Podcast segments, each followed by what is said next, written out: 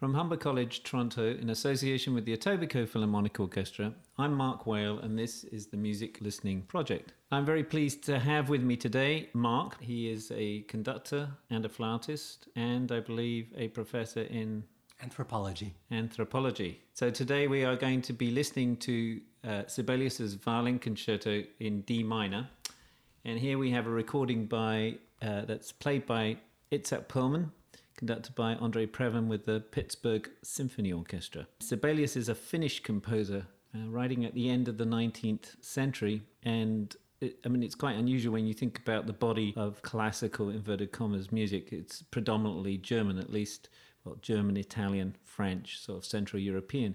But as we go into the later 19th century and themes of nationalism and nationalistic pride start to come out, and various composers begin to sort of explore their own traditions. Uh, Tchaikovsky in Russia, for example, Dvorak, Czechoslovakia, and Sibelius in Finland.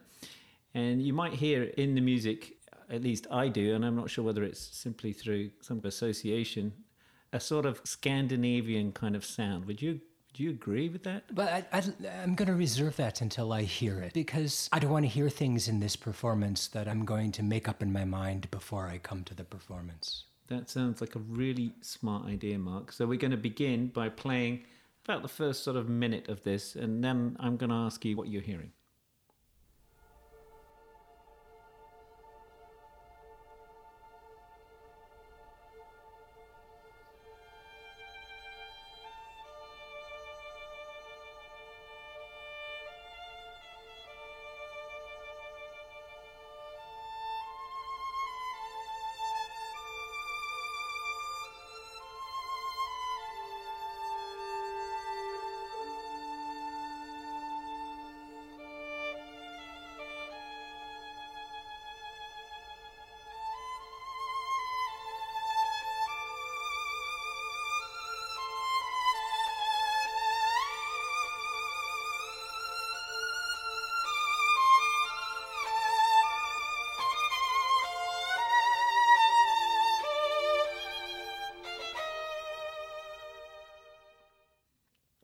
So why don't we start with that?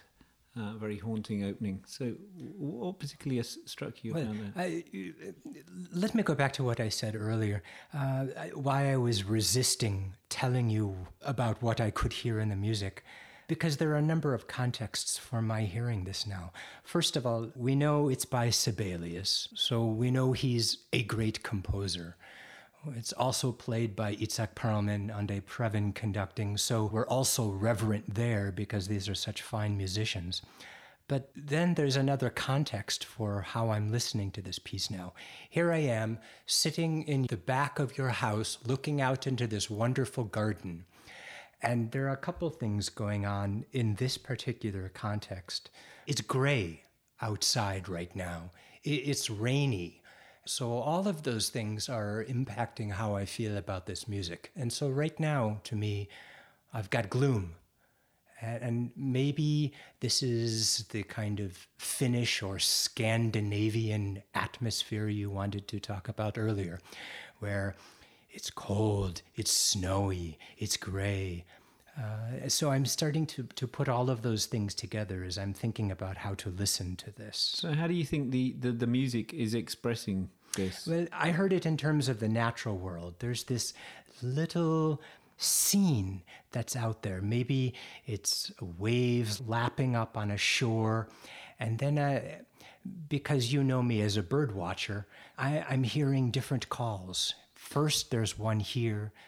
Then there's the violin, then there's the clarinet, and they're just coming from different moments. That's a nice way of thinking about it. So let's just hear, see if we can hear those calls.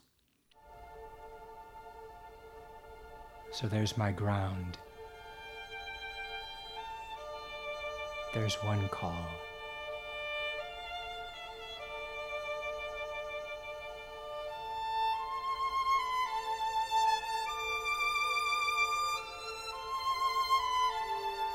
And in the distance,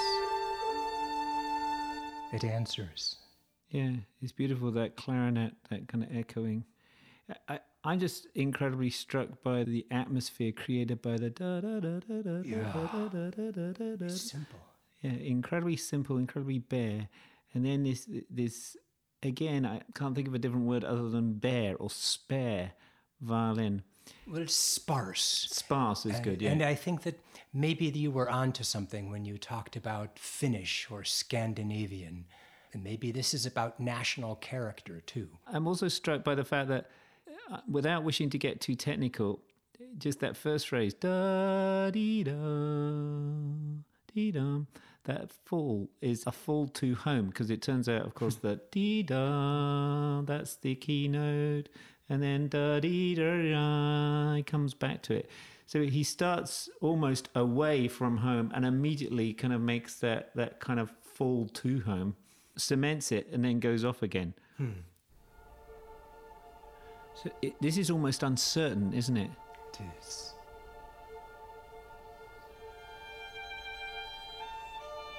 So that that's the keynote. Da. And again. And then the, shift in the harmony.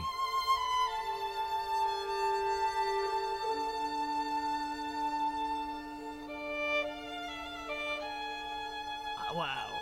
Isn't that an incredible, uh, incredible dissonance? It's worth just hearing that again. And here comes the dissonance. Yeah.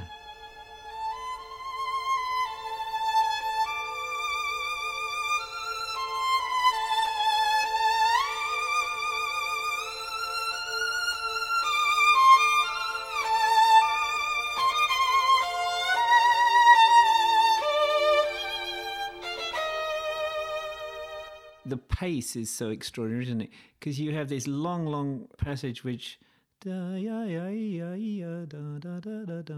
guess, which is this tonic chord of D minor, just held over a long, long period of time with minute shifts in harmony. And then just at that last bit, you get this sudden movement in harmony. Well, it's funny that you drew uh, you drew me to that figure that da dee da dee da dee da. If you don't know any better, you could think you're listening to minimalism. Right. So so there's Philip Glass right there, and Stephen Reich, and then suddenly you've got something else on top of it. Yeah, yeah. Um, just so th- here, here we have this sudden shift in the speed of change in the harmony. Yeah. Here. The chords are all changing underneath.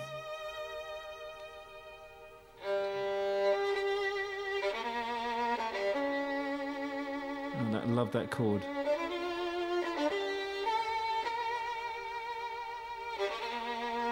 That chord.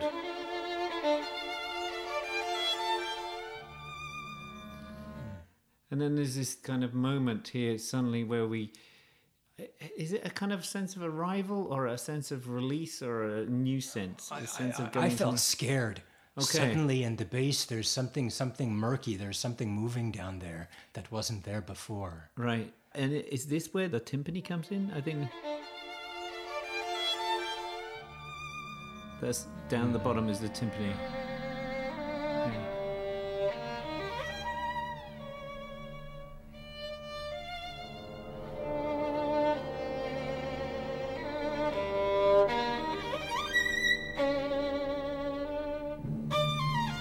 Timpani. And there's the timpani.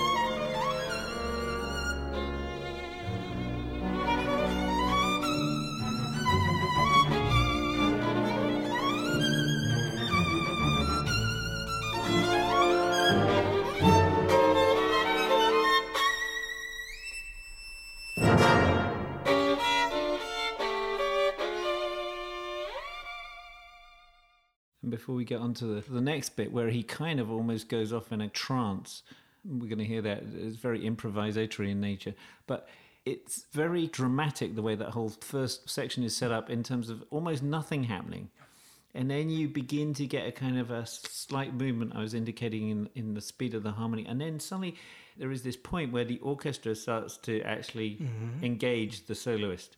And it becomes much more of a, I wouldn't say a conflict, but there is definitely uh, intense dialogue going on. For, for me, I, I can't figure out what time of day it is yet because it seems so gray. It could go either way. This could be morning, this could be deep in the middle of the night.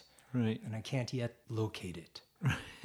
It- what do you mean in terms of the tensions that are going on? Well, I, how I'm listening to the piece, you know, I, I'm trying to put myself there in it. right. So I think I've been successful in creating a place in that I'm either by a seashore or I'm in the middle of woods. Okay. But I can't yet figure out what time of day it is. right? And, I don't know if it's because it's so gray and foggy and Sibelius has been so successful keeping me unsure or keeping me in a mystery. Okay. Let's, let's listening to this bit again where so we have this midpoint where the timpani suddenly come in and you're indicating uh, this sinister idea. And then suddenly the orchestra starts to engage and everybody picks up and the violin becomes more and more intense. And you begin to hear the da dee da da dee burn so picking up from the the opening if you remember the opening is da dee da and you're going to start to hear that da dee da da dee brr, ba ba ba ba. They're going to start developing that little bit.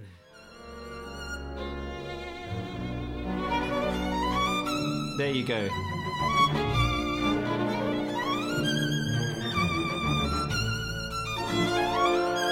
And I just want to say one other thing. So you've got the da dee da da da, and underneath you got uh, th- these triplets going yeah da da da da da da da da da da. So as the violin goes up, ba dee da da da, you got going down yeah da da da da da da da. da.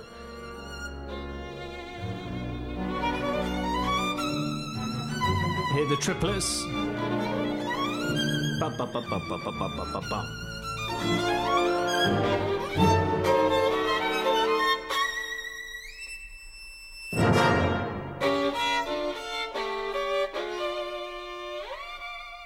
Now you get this kind of virtuosic, improvised, mad violinist bit.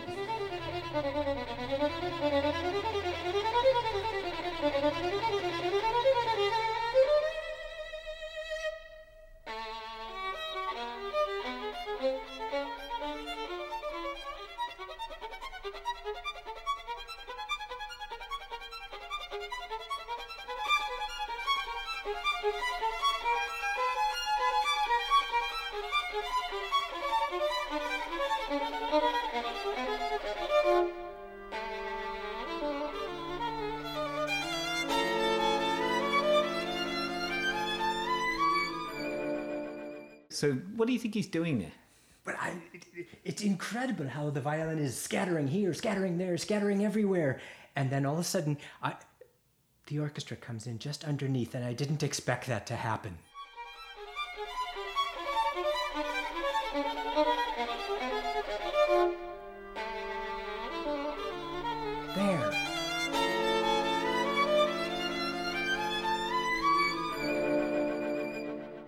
In case you didn't get that again, like so you've got this massive great cadenza bit uh, where Perlman is going berserk, uh, playing this intense spiccato. Um, spiccato is like this bounced bow kind of idea. So you're letting the bow uh, spring off the strings, um, and uh, as he comes down.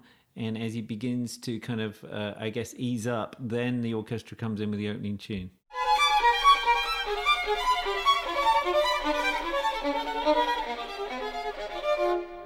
There's the orchestra with the tune.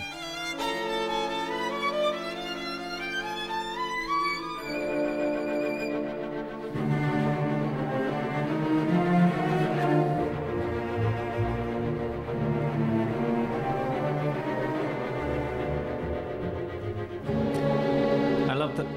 I love that bass.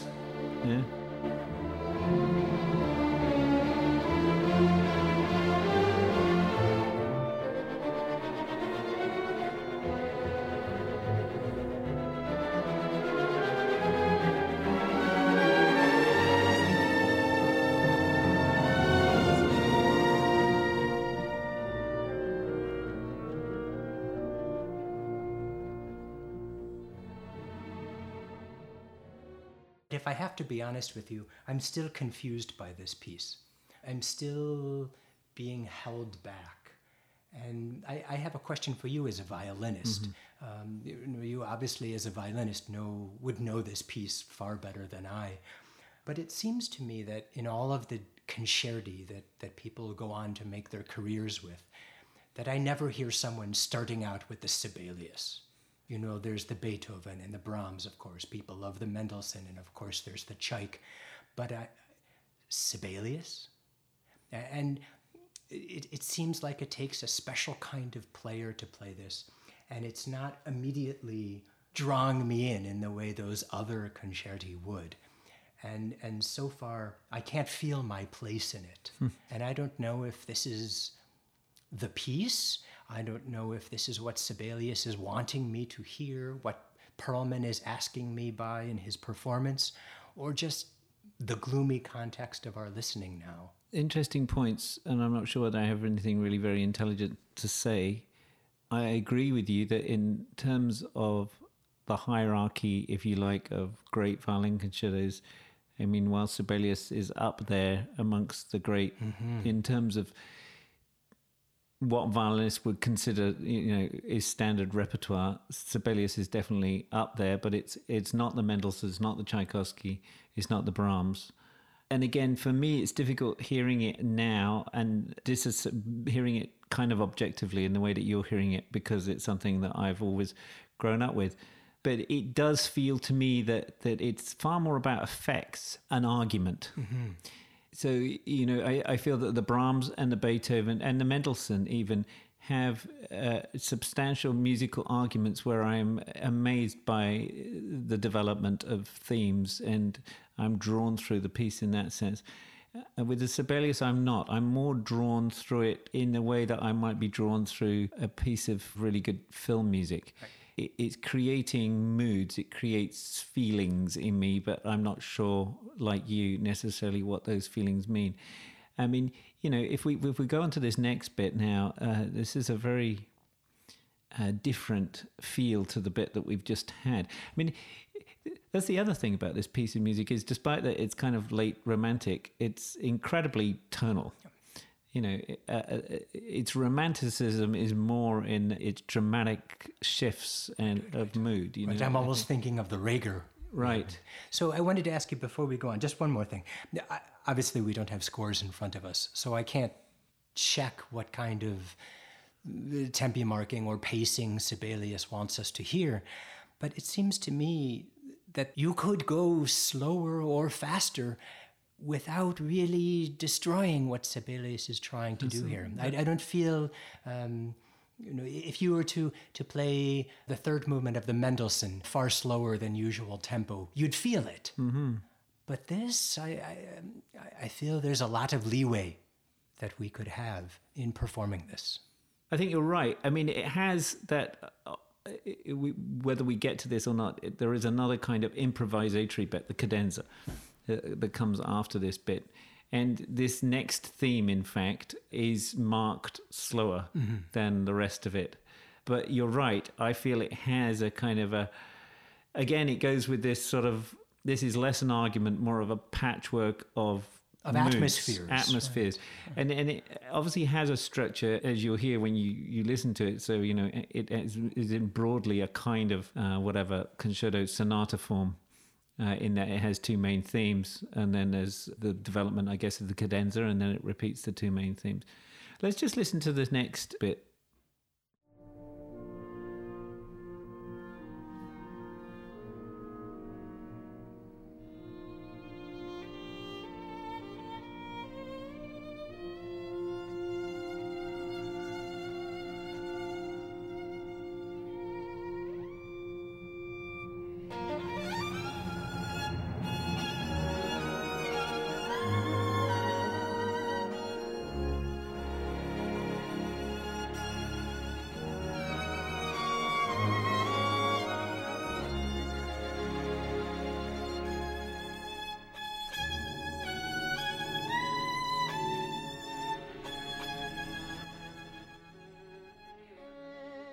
here we could just go back over that bit because I think that that illustrates both of our points. Both your idea of it seems that the tempi have a lot of leeway you know, this has to move.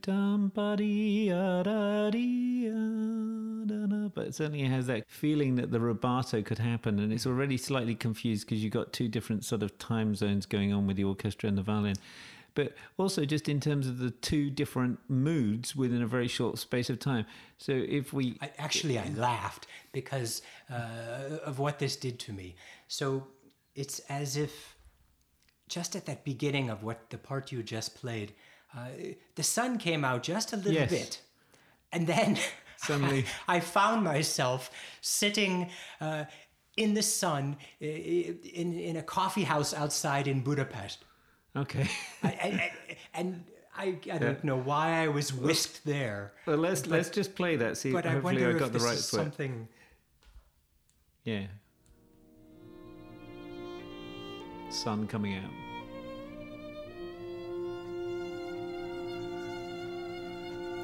It's quite beautiful.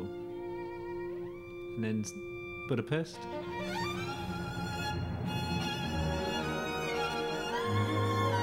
Here I am in the coffee house, waiting for my poppy strudel to come. oh, I'm weeping. Oh.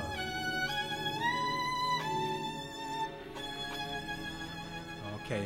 Okay. And, and, and the Romani violinist has walked away from my table, and now I'm left back with Sibelius. You're, dis- you're destroying it, Mark. You're destroying it. okay, wait, wait for the, the next bit is. And again, we we're now going to get uh, this song coming out, but and is where is the music going now? And again, very tonal. Simple arpeggio.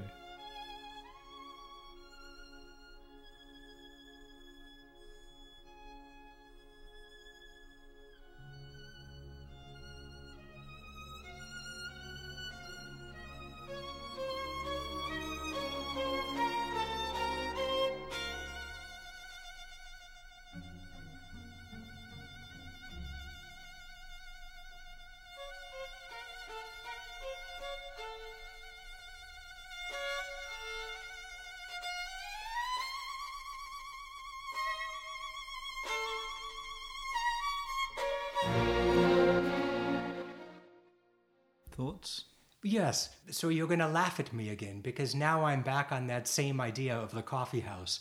And of course, since Sibelius is not here telling me how to listen to it, I can listen to it however I please.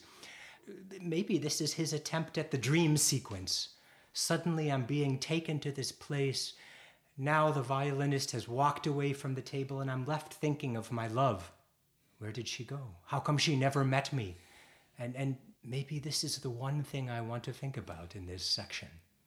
Well, it it's interesting because to begin with, I was resistant to your idea to put a story to this, but I think what your your story is doing is at least showing me, in a in a sense, how often this mood is changing. But I wanted to get away from that thing you said. You know, in in my No, brain, I know you're right. Because you said Dvorak and his Czech, uh, Tchaikovsky and his Russianness. On and on we can go about people and their characters. But maybe there is another way to listen to it that doesn't make me think of Sibelius and Finland. Yeah, no, connected. and and I was uh, like, I shouldn't have actually said that at the beginning of this. I guess that was one of the problems because that's not how I want to listen. I want to listen to what's going on. Right, in the right. But I think that the discussion has illuminated to a certain extent what's going on in the music, or at least it's given us a way of thinking about how the the, the mood is constantly changing, Right, And, and this- how we make our own scene is constantly changing. associations with what we're hearing. Right.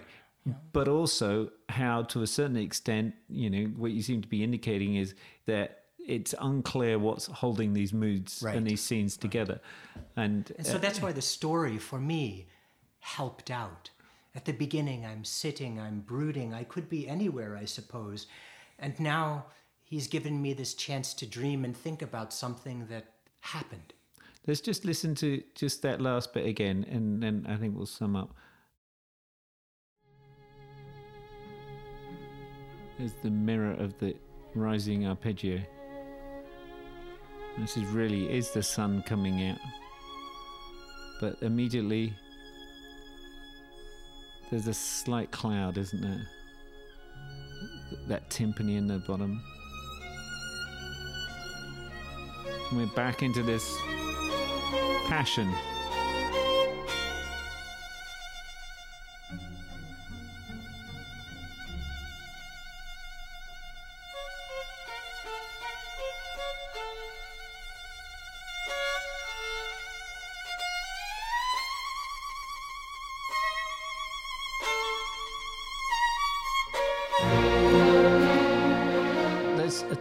To summarize. For our listeners, what would you give them to hang on to? What are your summarizing? Well, uh, to be honest, I'm sad this is over because I want to hear more and I want to see where my story is going to go. Because suddenly at the end of that excerpt, I was thinking of good Dr. Freud on his couch, and I know the violin was about to get crazier, and I wanted to hear what's happening inside my head or Sibelius's head, what was going to happen to this story. So I, I, I can't yet sum up what was happening. And if I had to offer anything constructive to a listener, my advice would be to not advise them, right? To come into wherever they're going to be hearing this piece, presumably in the concert hall, um, and, and, and let their own associations yeah, play I, in their minds. Right, and I think that's the, the, the advice is obviously there's a close listening which Mark sort of indicated at the beginning when he was talking about the sense of place or his attention being caught by the here and then a bird over there and another bird over there. So uh, I think there's something really interesting about this idea of allowing our ears to be taken or to be captured by the different sounds, instruments, timbres, textures which are happening, and to go with that and not to get fixated on one particular line. Uh, and I think that uh, it, that's the first thing. And then the second thing is, I think that what one finds, at least what we've discovered, is that the combination of these things is constantly creating a different type of picture, a different type of scene. And that's, you know, it, it could be interesting or it, it could simply be a row of scenes. We'll leave it up to you. Anyway, thank you very much. Thank you. And uh, I'm sure you'll hear from Mark again in future episodes.